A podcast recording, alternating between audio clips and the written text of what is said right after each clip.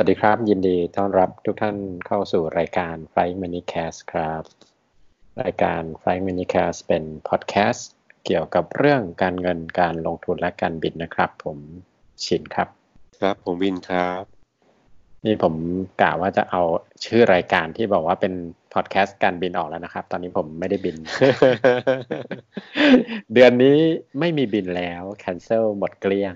ก็มีแต่คนพูดว่า ถ้ายังเป็นอย่างนี้อีกสักระยะหนึ่งธุรกิจสายการบินก็จะย่ำแย่เต็มทีนะครับก็ลุ้นกันสุดๆเลยตอนนี้นั่นแหละสิจะรอดไหมเนี่ยก็วันนี้วันนี้จริงอยากเราจะคุยสองเรื่องนะครับอยากจะเริ่มด้วยให้ให้สินเนี่ยช่วยทบทวนการทำนายไพ่นิดนึงคือ คือต้องบอกท่านผู้ฟังก่อนว่า ผมเนี่ยตอนสินทำนายไพ่รอบที่แล้วผมก็ฟังฟังหูไว้หูอะก็โอเคก็ก็ฟังแต่ก็ไม่ได้เชื่อมากขนาดนั้นแต่ปรากฏว่า สามเดือนที่ผ่านมาเนี่ยก็ถือว่าแม่นมากนะครับอ่าก็คือทายว่าลงลงลงอะก็ลงจริง แล้วก็ถ้าจะแม่นอีกก็คือว่าเดือนเดือนหน้าเนี่ยสินทายว่าหุ้นจะฟื้นนะเดือนสิเมษาหุ้นจะฟื้นก็ทวนนิดนึงว่าเราทายไว้อย่างไรครับเดี๋ยวจะได้ลุ้นกันว่าเออหุ้นหุ้นจะฟื้นจริงป่ะถ้าฟื้นจริงนี่ก็ก็ถือว่าแม่นอีกเดือนหนึ่งนะครับ คือถ้านับจากที่เราดูกันเมื่อมกรานะครับ เดือนมีนาเนี่ยจะต้องปิดต่ำกว่าเดือน กุมภาซึ่งซึ่งค่อนข้างจะแน่นอนแล้วล่ะ ดูท่าทางอืมเอออืมคงอืมคงรอดยากเพราะว่าเดือนกุมภามันปิดตั้งพันสามกว่าเนาะเออใช่จะให้กลับไปภายใน ไม่รู้สิดูดูไม่มีแววเท่าไหร่อะที่จะกลับไปสูงกว่าเดือนกุมภาได้ แล้วก็เดือนเมษาก็จะต้องปิดสูงกว่าเดือนกุมภาเอ้ยเดือนมีนาแน่นอนอืม ถ้าโดยโอเคเงื่อนไขที่จากการดูรายเดือนตอนที่ดูไว้โดยที่โดยที่ไม่รู้เรื่องเลยว่ามันจะมี โควิด มีอะไรตอนตอนที่ดูอะ ยังไม่มีข่าอืวมเลยอืมอืมอืมพฤษภาก็ฟื้นอีกใช่ไหมพฤษภาลงพฤษภาเอาเหรอลงอีกแล้ว อ่าพฤษภาจะลงลงอีกรอบหนึ่งต่ำกว่าอืมเมษาตามก็เมษาฮะแต่ระหว่างเดือนเนี่ยมันไม่ได้ดูรายละเอียดมากว่ามันจะผันผวนแค่ไหนมันจะอะไรไงมันก็ดูแค่คือคือภาพภาพใหญ่ ๆ แต่ถ้ามันไม่ดีเนี่ยยังไงมันก็ต้องมีความผันผวนระหว่างเดือนแน่นอน มันไม่ใช่แบบ จะมาดีดีดีอยู่แล้วมาไม่ดีวันสุดท้ายปิดต่ำกว่าเดือนที่แล้วได้อะระหว่างเดือนมันก็มันก็ผันผวน อืม ถ้ามันจะไม่ดีเอออืม แล้วแล้วเดี๋ยวนะเออเมษาขึ้นพฤษภาลงมิถุนาอืมเป็นไงนะครับ มิถุนามิถุนารู้สึกจะกลับมาขึ้นนะครับ ถ้าอืมจำผิดนี่ผมใครใครจำย้อนไปม่ดูหรือไม่เคยฟังครับไปฟัง EP ย้อนสองครับ เออย้อนไปดูปีสองนะครับสนุกสนุก ก็ที่ที่ผมชวนชวนให้เราทวนเรื่องนี้เนี่ยก็เพื่อจะบอกว่าช่วงที่ผ่านมาครับทำงานเป็นฟาร์มเนเจอร์เนี่ยก็ถือว่าเป็นช่วงตื่นเต้นสุดที่ครั้งหนึ่งของชีวิตนะครับ ก็มีเรื่องตื่นเต้นมากมายแต่ต้นปีถึงวันนี้ มีคนบอกว่า what what a time to be fund manager คือแบบคือเป็นฟัน d ม a นเจอร์ตอนนี้นี่สุดยอดคือได้เจอทุกอย่างครับ เข้ามาพร้อมๆก็อยากชวนคุยว่าเราควรจะคิด ถึงเหตุการณ์ตอนนี้อย่างไรนะครับ ควรจะควรจะมองอย่างไร ผมก็จะชวนชินกับท่านผู้ฟังคิดอย่างนี้ครับ ก็คือว่าสังเกตสังเกตก่อนนะว่าหุ้นโลกและหุ้นไทยเนี่ยตอนนี้ลงมาประมาณสักสามสิบเปอร์เซ็นบวกลบนะครับหุ้นไทยนี่สามสิบห้าแล้วมั้งถึงวันเนี้ยนะครับ ครับอ่าซึ่งถามว่ามันเยอะไหมก็ถือว่าเยอะและเร็วคือปกติหุ้นจะลงเยอะขนาดนี้มันใช้เวลาหลายเดือนที่มันลงพาแค่ประมาณสองเดือนกว่าๆนะครับ แล้วก็ระหว่างทางอะผันผวนรุนแรงมาก ก็คือวันหนึ่งขึ้นสิบอีกวันหนึ่งลงสิบบางวันขึ้นลงในวันเดียวเยอะมากบางวันเปิดตลาดปุ๊บ circuit breaker เลยนะครับ ซึ่งเหตุการณ์พวกนี้มันถือว่าค่อนข้างแปลก มันไม่ได้เกิดขึ้นแบบนี้มามาก่อนนะครับ ถามว่ามันลงได้อีกไหมเนี่ยก็ต้องบอกว่าเอ่อเราย้อนไปดูเหตุการณ์ในอดีตว่าเวลาเจอวิกฤตแฮมเบอร์เกอร์หรืออะไรเงี้ยนะครับ ตลาดหุ้นจะลงมากสุดประมาณ 50%นะครับเพราะฉะนั้นก็เราบอกว่าอาจจะนี้ลงมา 35เนี่ยก็อาจจะสัก 10 10 15%นะครับก็คือไปต่อได้ทีนี้ผมจะตั้งข้อสังเกตอย่างนี้ครับชินว่าหุ้นลงคราวเนี้ยมันมีมันมีสองปัจจัยที่ผมมองนะ ว่ามันมีผลมาก ๆ อันแรกคือแน่นอนกังวลเรื่องโควิด -19 แต่ว่ากังวลรอบเนี้ยคนที่ลงทุนเนี่ยกังวลขนาดที่ว่าโลกจะเกิดวิกฤตเลยนะครับอืมวิกฤตที่เกิดจากโควิด -19 อ่า ซึ่งต้องย้ำว่ามันเป็นความกังวลว่าจะเกิด แต่วิกฤตยังไม่เกิด ต้องบอกก่อนวิกฤตยังไม่เกิดคือตอนนี้เราเราเรากังวลเพราะว่าตัวเลขผู้ติดเชื้อใหม่มันเยอะขึ้นมากนะครับ เพิ่มทุกวันนะแต่ว่าวิกฤตเกิดไหมยังซึ่งมันต่างจากตอนแฮมเบอร์เกอร์แฮมเบอร์เกอร์เนี่ยถ้าจำกันได้นะครับหุ้นมันลงดิ่งเลยเพราะว่ามันเกิดวิกฤตแล้ว คือเกิดปิดแปรสเติร์นเกิดปิดเลแมนแล้วเนี่ยวิกฤตมันเกิดแล้วมันถึงหุ้นลงนะครับ เพราะฉะนั้นครั้งนี้ผมคิดว่ามันแปลกนี่ว่า หุ้นลงทั้งที่วิกฤตยังไม่เกิดคือลงด้วยความกังวลนะครับ แล้วต่อให้ธนาคารกลางเฟดเอ่ยใครเอ่ยก็ออกมามาตรการลดดอกเบี้ยอัดฉีดเงินก็ไม่ช่วยนะครับหุ้นยิ่งลงต่อแล้วก็อันนี้แปลกข้อหนึ่งเดี๋ยวจะกลับมาคุยเรื่องโควิดอีกนิดนึงผมมีข้อสังเกตเรื่องโควิดเยอะมากนะครับ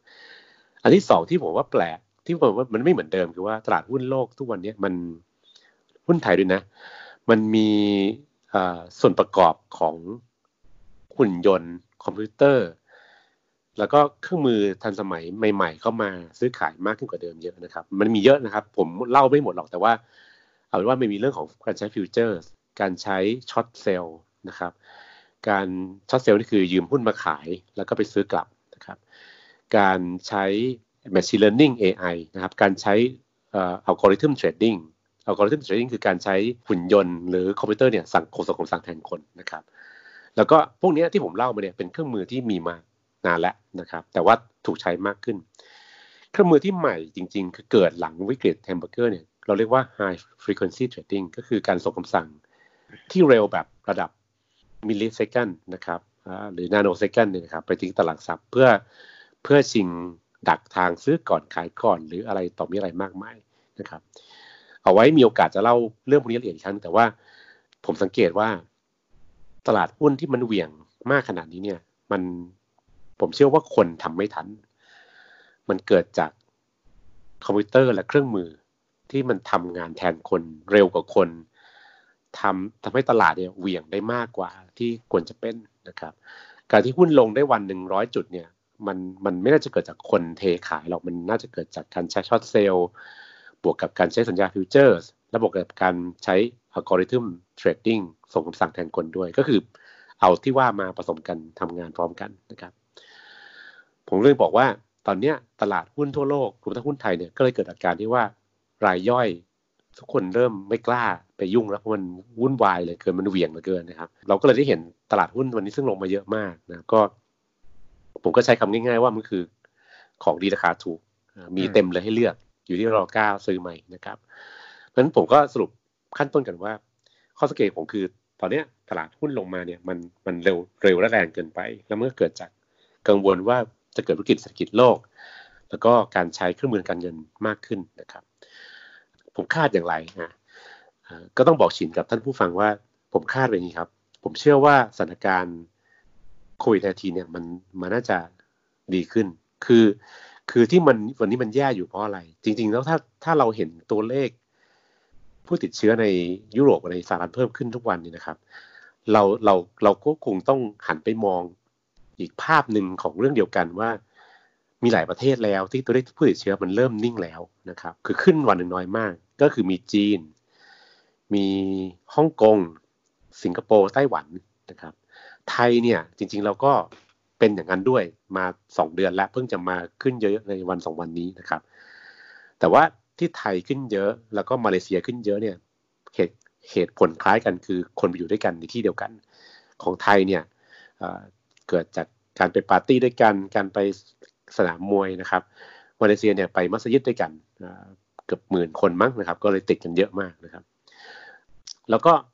สังเกตว่าความสำเร็จของการควบคุมสถานการณ์เนี่ยมันขึ้นอยู่กับ2ออย่าง คือรัฐบาลมาตรการเข้มไหม และสองเนี่ยคนร่วมมือไหมนะครับ ประเทศที่ผมเอ่ยชื่อมาเมื่อกี้นะครับ สิงคโปร์ฮ่องกงไต้หวัน รัฐบาลออกมาตรการเข้ม แล้วคนก็ร่วมมือก็ค่อนข้างเอาอยู่ จีนก็ใช่ จีนก็คือเอาอยู่ด้วยแบบนี้นะครับ แต่ว่าเราคุยกันในตอนที่มันผ่านมาเหมือนกันเนาะว่า ยุโรปเนี่ยคนไม่ได้มีความตื่นตื่นตัวเหมือนเรา รัฐบาลเขาก็ก็ขยับตัวช้ามาก เขาควรจะเรียนรู้ว่าเรื่องพวกนี้ควรทำอย่างไรเขาก็ไม่เรียนรู้นะครับ ก็ก็ปล่อยให้มันบานปลาย มาปิดเมืองทีหลังก็ก็สายไปแล้วนะครับ ก็คิดว่าเมื่อทุกคนออกมาจัดการวันนี้เนี่ย เราก็จะได้เห็นประเทศซึ่งทำสำเร็จเหมือนที่สิงคโปร์ไต้หวันฮ่องกงทำไปแล้วนะครับ ก็ก็น่าจะเห็นสถานการณ์ดีขึ้น แล้วก็ฉินว่าไหมว่ามันน่าจะมีสักวันหนึ่งซึ่งซึ่งยาหรือวัคซีนจะออกมาเป็นข่าวดี ก็เอาจริง ๆ คือนี่ผมเปลี่ยนชื่อรายการเป็น โหราศาสตร์ดีไหมคือข่าวก็อ่านนะ แต่ว่ามันก็จะมี reference อื่นที่เราใช้คาดเดาอนาคตว่ามันจะเกิดขึ้นนะก็จริงๆส่งให้อ่านแล้วล่ะ ก็เขียนคือไม่กล้า จะบอกไม่กล้าก็ไม่เชิงขี้เกียจลงในพับลิกมาก เพราะว่าจะบอกว่ากลัวผิดก็ไม่ คือคือลงในพับลิกบางที มันก็กลายไปเป็นข่าวลือในที่อื่นที่เขาไม่ได้รู้จักว่าเออประมาณนั้น เราควรไม่ไม่ควรแพร่ข่าวลือเอาเป็นว่าเอาเป็นว่าเชื่อว่า เชื่อว่าจะมียาเร็วๆนี้อ่าซึ่งซึ่งเอางี้ผมผมพูดอย่างนี้ว่า ต่อให้ยาที่ประกาศออกมา อาจจะยังไม่ได้ได้ผลชัดร้อยเปอร์เซ็นแต่ผมคิดว่าเมื่อสิ่งที่ทุกคนต้องการคือข่าวดี แล้วเมื่อมีข่าวว่า มันมันเริ่มทดลองแล้ว มีแนวโน้มว่าจะได้ผลเนี่ย ผมว่ามันก็เป็นข่าวดีละ มันก็ทำให้ตลาดฟื้นแหละใช่ไหมเพราะว่าเพราะว่ามันมันตอนนี้มันยังยังมีความกังวลอยู่ อย่างที่ทางออกมันยังดูยังไม่เห็นนะมันจะว่ามีแสงปลายอุโมงค์ก็ยังไม่ยังไม่มาเลยนะตอนนี้ยังรู้สึกว่าไอ้แสงนั้นเนี่ยยังไม่มีเลื่อเลื่อไม่เห็นเลยเอางี้ ต้องบอกว่านี่หลายอาทิตย์เลย อาทิตย์อาทิตย์เนี้ยจะเป็นอาทิตย์ที่เต็มไปด้วยทั้งข่าวจริงข่าวลือ มีแต่ความสับสนวุ่นวาย อาทิตย์หน้าเนี่ย ถึงจะเริ่มเห็นแสง แล้วอาทิตย์อาทิตย์สุดท้ายของเดือน ซึ่งมีแค่กี่วันละ่ะสองสาวันอะอันนั้นอาจจะจะออกมาชัดเจนว่ามันคือยา มันคือยาที่เกิดจากความร่วมมือกันของประเทศ ผมผมมอง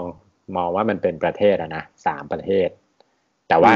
เอาไม่ถึงกับฟันธงแล้วกันว่าจะเป็นเจ้าไหนบ้าง แต่ว่า ถ้าโดยรายวีคลี่เนี่ย จะประมาณนี้ แล้ว แล้วพอมันคลายกังวลอะพอมันคือมันต้องชัดเจนขนาดที่ว่า มันไม่ใช่แค่ข่าวออกว่า อืม ว่ายานะ แต่ว่ามันต้องทดหลอกทดสอบแล้ว ได้ผลแบบที่คือสองวันแล้วหาย หรือหรือสู้กับไวรัสได้อย่างมีนัยสำคัญอันนี้คนมันจะ รู้สึกว่า โอ้ยนี่มันเป็นข่าวดีนี่มันเป็นความหวังที่ทำให้รู้สึก release pressure ทั้งหมดออกไปอย่าง แล้วรับประกันว่าถึงคนจะยังไม่หายป่วย ตลาดมันดีดไปก่อนแน่นอน เพราะตลาดมันไวใช่ใช่ก็จริงๆจริง ๆ ในในข่าวที่ตามอยู่เนี่ยครับ ก็จะมีเหมือนกับ เป็นพาเนลของผู้ผู้บริหารบริษัทยาสี่ห้าเจ้าของโลกเนี่ยที่เป็นรายใหญ่ของโลกเขาก็ออกมาให้ข่าวอยู่เรื่อยๆว่าเขากำลังทำงานอยู่ ก็หัวใจเรานิดนึงก็เดี๋ยวจะคงได้เห็นข่าวดีคือเขาก็ทำงานร่วมกันนะครับ คือแบบเร่งการวิจัยตัวยาที่ออกมาใช้กับเรื่องนี้ก็ เพราะฉะนั้นผมก็จะชวนคิดว่าหนึ่งเราคิดว่ารัฐบาลในหลายประเทศในยุโรปในอเมริกาเนี่ย ออกมาตรการเข้มประชาชนให้ความร่วมมือเนี่ยผมว่ามันจะเริ่มเห็นอาการเอาอยู่ได้สองคืออาจจะมีข่าวดีเรื่องยาเร็วๆนี้ เราบอกได้หรอว่าเมื่อไหร่ แต่ก็น่าจะเร็วนี้นะครับสามเนี่ย ถ้าใครได้อ่านที่ผมเขียนในเวสไซต์กับโปร แล้วก็ทางไฟล์มันนี่แคสออกมาแชร์ด้วยเนี่ยก็คืออมันก็มีเปเปอร์ออกมาเรื่อยๆว่าอากาศอุ่นขึ้น เชื้อก็จะแพร่กระจายได้ได้ช้าลงนะครับ ซึ่งก็ซึ่งก็มีความหวังอันนึงว่าเออเมื่อเข้าสู่ ช่วงซัมเมอร์ก็อาจจะดีขึ้นนะครับทั้งทั้งทั้งสามสี่เรื่องเนี่ย ผมเชื่อว่าโควิดในทีเนี่ยมันมันน่าจะคลี่คลายได้คือลึกๆเราเชื่อว่ามนุษย์นะครับ สามารถจัดการกับปัญหานี้ได้ คงไม่ได้ปล่อยให้มันบานปลายจนเป็นแบบคนตายเป็นล้านคนเหมือนอหิวาตกโรคในในอดีตนะครับก็มันแค่มันแค่ความกังวลจากตัวเลขที่เราเห็นทุกวันทุกวันนั่นเองนะครับทีนี้ก็ในท่ามกลางความวุ่นวายเนี่ยก็ผมถูก ทุกคนถามเยอะมากเลยว่า แล้วตลาดหุ้นไทยมันจะแบบดิ่งไปแค่ไหน คือมันจะมันจะ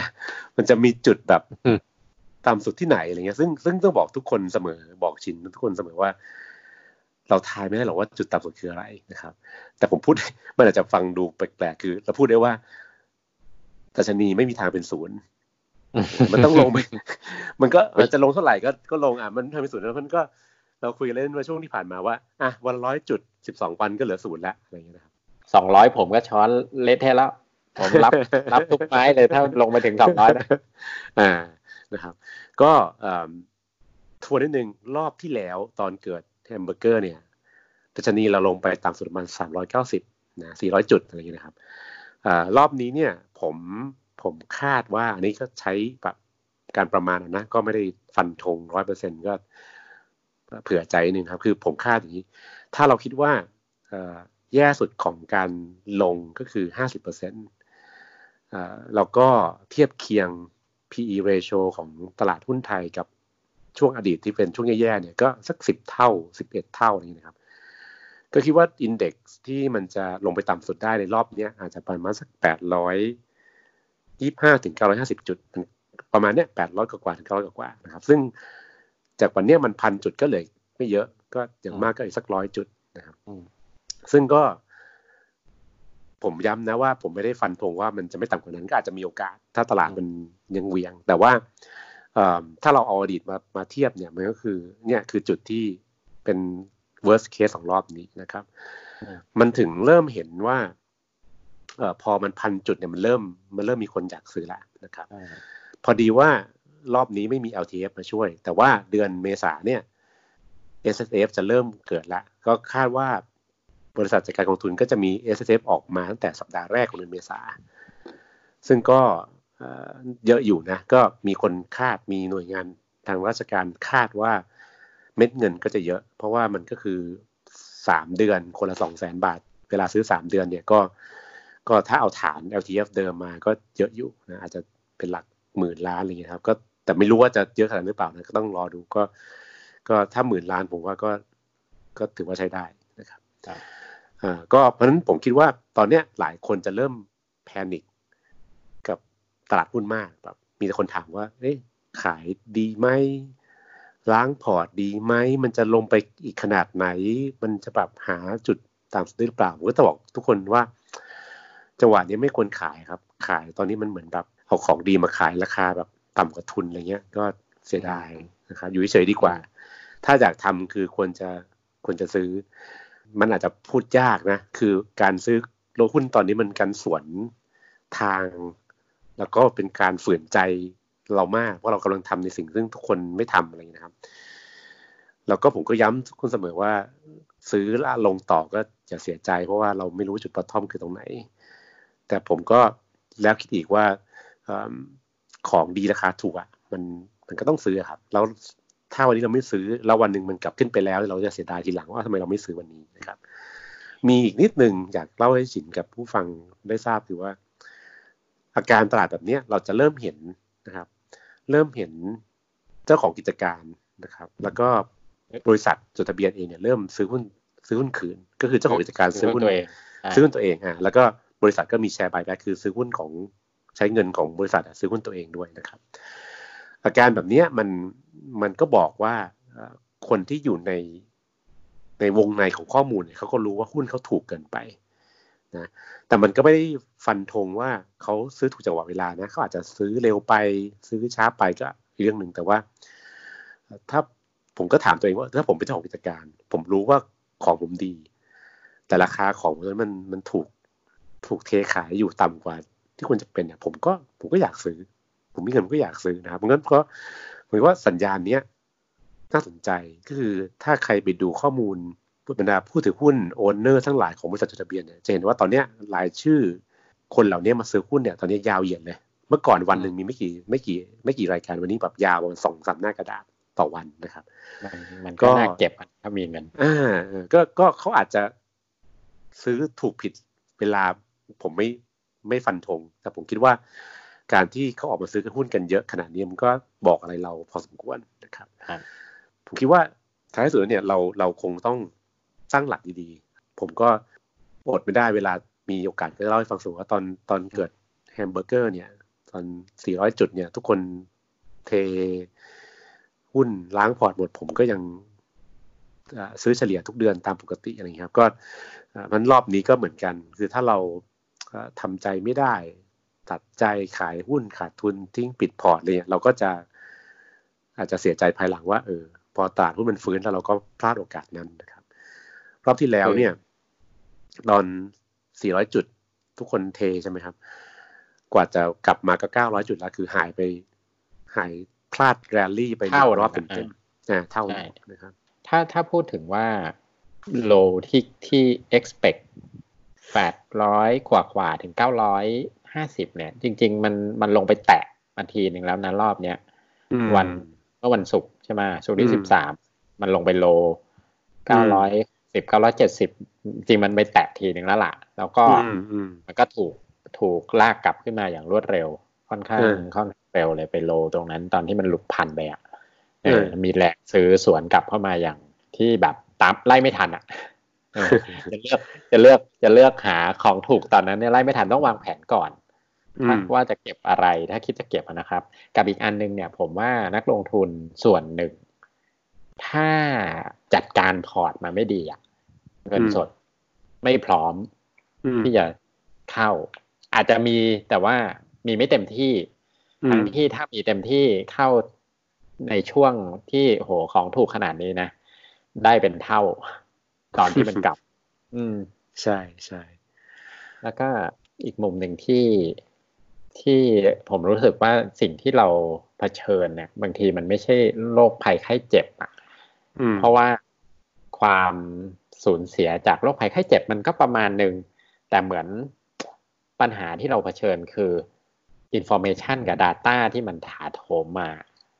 แล้วเรารับไม่ได้อืมเออ เพราะว่าสมัย Spanish flu ตายเป็นร้อยล้านเลยแต่ว่านั่นมันคือหนึ่งร้อยปีที่แล้ว ซึ่งกว่าโรคมันจะเดินไปถึงภูมิภาคต่างๆ มันใช้เวลานานมาก มันกินเวลาหลายปีกว่าจะกว่าจะจบแล้วก็เสียชีวิตกันเยอะ แต่ว่ามันไม่เหมือนตอนนี้ที่เราเห็นตัวเลขทุกวันทุกคนดูคือเป็นว่าปัญหาที่เราความกู้บกคุ้มใจที่เราเผชิญคือ ตัวเลข Data พวกเนี้ยแต่ตัวโรคความสูญเสียก็ยังอยู่ที่สองสามเปอร์เซ็นหมายถึงความเสียชีวิตนะครับ อืม กับอีกอันหนึ่งอีกอันหนึ่งที่จะพูดว่า ถ้าบอกว่าตลาดหุ้นเนี่ย มันมันเปลี่ยนแปลงมันมันมันมี movement ที่มันไม่เคยเป็นอย่างนี้มาก่อน เมื่อก่อนมันไม่เป็นอย่างนี้ อืม เหมือนกับมันเหมือนกับความรู้สึกผมเหมือนมันเหมือนกับว่า มัน เต้นรำในจังหวะเพลงที่มันไม่เหมือนเดิม แล้วเข้าใจพูดอ้าวไม่แต่ปัญหาคือปัญหาคือ เราซึ่งเป็นนักลงทุนหรือกองทุนที่มีผู้จัดการกองทุนหมายถึงว่า คนที่ดูแลยังเป็นคนที่เต้นในเพลงจังหวะเดิม และเจอจังหวะใหม่ที่บางที มันไม่ใช่ว่าจังหวะแค่เร็วขึ้นนะ มันอาจจะเป็นแบบ beat ที่เป็นแหมมันไม่ใช่เป็นเป็นแทงโก้ที่แค่เร็วมันอาจจะเป็นเพลง dance หรือเพลง EDM อะไรที่ beat มันหนักๆก็ได้อะเป็นอิเล็กทรอนิกส์อะเออ แล้วมันเต้นไม่ได้อะ เราเราเจอจังหวะนี้แล้วงงอะเออ เออ ก็เราจะเออเอาถามว่า เนี่ย พอจังหวะมันเป็นอย่างเนี้ย แล้วกองทุนทำไง ทำใจเย็นทำใจเย็นๆคือคือผมก็ต้องบอกว่านี่เป็นการทดสอบใจคนจริงนะก็ก็คุยกับทีมงานทุกวันว่าเรามีหน้าที่ต้องตั้งตั้งสติดีๆอย่าตื่นเต้นไปกับตลาด อย่าให้ตลาดหุ้นและข้อมูลที่เมื่อกี้ฉินพูดเนี่ยเป๊ะเลยคืออย่าให้ข้อมูลที่มันถาโถมเนี่ย มันทำให้เราควยเขวผมก็คุยทีมงานว่าเอาตั้งหลักก่อนเราจะทำอะไรวางแผน หนึ่งสองสามสี่ห้าเสร็จแล้วถ้าเกิดอย่างนี้เราทำหนึ่งสองถ้าเกิดอย่างนี้เราทำสามสี่อะไรอย่างนี้ครับก็เกิดอะไรขึ้นทำตามแผนนั้น วางแผนให้ชัดทำตามแผน มีวินัยชัดเจน แล้วก็อย่าให้ข้อมูลมันทำให้เราควยเขวผมว่านี่คือหลักของการทำงานช่วงนี้นะคือคือผมก็พยายามจะบอกทีมว่าเออตลาดมันเปลี่ยนไป อันนี้ก็อย่างที่ชินพูดเมื่อกี้มันเปลี่ยนไปเยอะ เราจะเราเราเราก็ไม่ควรจะเต้นตามตลาดปัจจุบัน ก็เรื่องบางบางครั้งบางจังหวะเนี่ยอยู่นิ่งๆดีกว่านะแล้วก็จริงต้องเล่าเล่าให้ฟังว่าผมอาจจะค่อนข้างเบาใจที่หนึ่งตรงที่ว่าลูกค้าของที่ที่กองทุนที่ที่ดูแลเนี่ย ส่วนใหญ่เป็นลูกค้าระยะยาว มีลูกค้าที่แบบเงินเย็นๆระยะยาวจำนวนจำนวนหนึ่งเนี่ยเขาก็เข้าใจสถานการณ์เขากลับเติมเงินมาลงทุนเพิ่มที่ซ้ำซึ่งผมว่านั้นน่ะ ก็ยังแบบนึกขอบคุณว่าถูกต้องมากเลยครับ คือคือการที่คนที่มองยาวๆ แล้วก็เห็นจังหวะแบบนี้ใส่เงินมาลงทุนเพิ่มเนี่ยถือว่าถูกแล้วนะครับ เร็วไปช้าไปเรื่องหนึ่งนะแต่ว่าแต่ว่าถือว่าเป็นสิ่งที่ถูกลูกค้าที่ตกใจออกเนี่ยของผมเนี่ยมีน้อย ซึ่งก็ถือว่าดีนะครับ ผมก็เลยอยากจะบอกว่าจริงๆแล้วเนี่ยถ้าเราตั้งสติดีเนี่ยเงินของเราหรือเงินของลูกค้าเราก็นี่คือจังหวะของการที่เรา หาของดีราคาถูกลงทุนก็ตั้งตั้งหลักอย่างนั้นไว้ครับถามว่ามีแผนการแผนงานในอนาคตที่จะเอาโรบอทหรืออัลกอริทึมมาสู้ไหมฮะเอ่อจริง ๆ ต้องบอกว่าอัลกอริทึมเนี่ยมันเป็นส่วนหนึ่งของงานมาหลายปีแล้วนะครับ ก็แต่เพียงแต่ว่ามันมันอยู่ที่เราใช้ลึกแค่ไหน ในกลุ่ม principle เนี่ยนะครับ เราก็มีการททำโปรแกรมแบบ อาจจะ basic นิดนึงในในยุคปัจจุบันแล้วคือว่าการเอาข้อมูลงบการเงินเนี่ยเมื่อก่อนเนี่ยต้องเอางบการเงินมามาทำ Excel ด้วยมือวิเคราะห์หุ้นทีละตัว ตอนนี้ทุกอย่าง automate หมดแล้วก็คืองบเงินที่ที่อยู่ใน database เนี่ยก็เข้ามาเป็นบทวิเคราะห์ได้เป็นตัวเลขวิเคราะห์ได้เลยนะครับ ไม่ต้องมานั่ง keyเรามีโปรแกรมซึ่งเอาข้อมูลของหุ้น ราคาเอ่ยอะไรเอ่ยเนี่ยโมเมนตัมเอ่ยอะไรเอ่ยออกมาทำเป็นสกอร์แล้วเรียงหุ้นที่สกอร์ดีสุดถึงแย่สุดทุกสัปดาห์อันนี้ก็ทับก็มีแล้วนะครับ ก็เป็นกึ่งกึ่งอัลกอริทึมแต่แบบยังเบสิกอยู่ ลึกไปกว่านั้นคือ principal เนี่ยบริษัทแม่เนี่ยมีกองทุน ETF ตัวหนึ่ง ชื่อ Millennials นะครับเป็นหุ้นที่มีรายได้ส่วนเกินครึ่งมาจากการบริโภค หรือการใช้บริการของคนยุคคนเจเนอเรชัน Y นะครับ ปรากฏว่าเขาเลือกหุ้นยังไง หุ้นมีทั้งสามสี่พันตัวทั่วโลกเนี่ยเขาก็ใช้อัลกอริทึมเลือก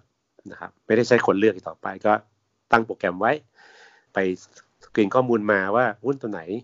รายได้มาจากไหน ลูกค้าเป็นแบบไหน แล้วรายได้แบบนี้เนี่ยมันถือว่าเกินครึ่งเป็น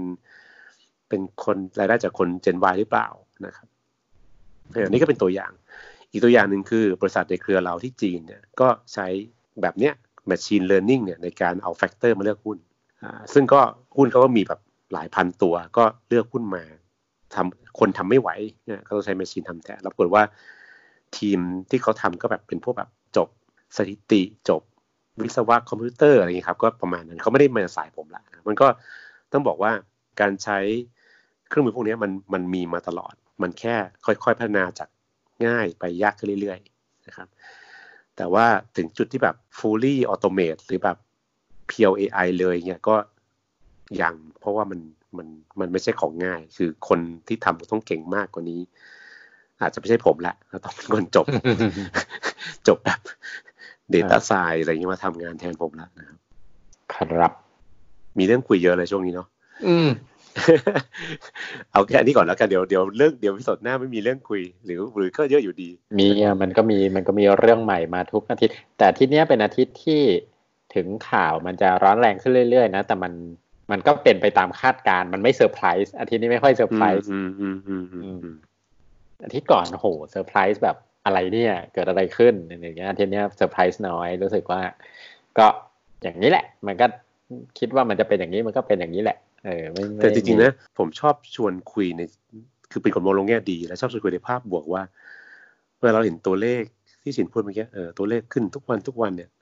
จริงตัวเลขคนเสียชีวิตเนี่ยไม่เยอะนะครับ ของไทยก็เพิ่งหนึ่งแล้วหนึ่งท่านที่เสียชีวิตไปก็โรคแทรกซ้อนอื่นเออเออมีโรคอื่นด้วยแทรกซ้อน ที่อิตาลีที่เสียชีวิตเยอะ เพราะว่าทรัพยากรทางการแพทย์เขาไม่ไม่พอ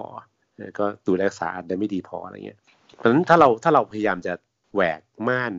ที่มันเป็นสีเทาคลึมๆออกมาออกคลึมๆออกมาเนี่ยเราจะพบว่าตัวเลข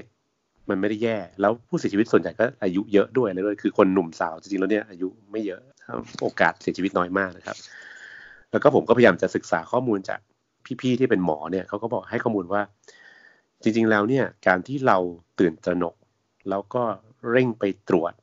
จะเร็วไปเนี่ยมันจะทำให้ ทรัพยากรที่มีจำกัดเนี่ยมันถูกใช้ไปโดยไม่จำเป็น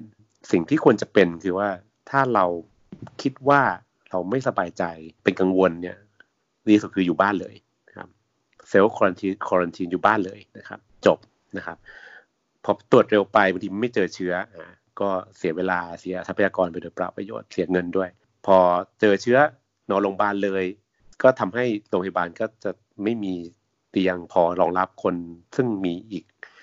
ร้อยอีกพันโรคที่เขาป่วยจริง ๆ อีกเยอะมากมายนะครับ ก็น่าคิดครับก็ผมคิดว่าถ้าเรามองโลกแง่ดี เราก็ตั้งสติดีไม่ตื่นตระหนกเนี่ยก็ เราก็จะผ่านในการนี้ไปได้ เดี๋ยวมันก็จะดีขึ้นเองครับจริงอาทิตย์อาทิตย์อาทิตย์ถัดไปเนี่ย ผมจับตาดูอังกฤษ อืม ผมอยากดูว่าน่าสนใจเป็นการเปิดตัวประกาศของนายกที่หงายไพ่เลย เรายังไม่พร้อมตอนนี้ เราพยายามจะดีเลย์ความพีคของการระบาด อืมเออ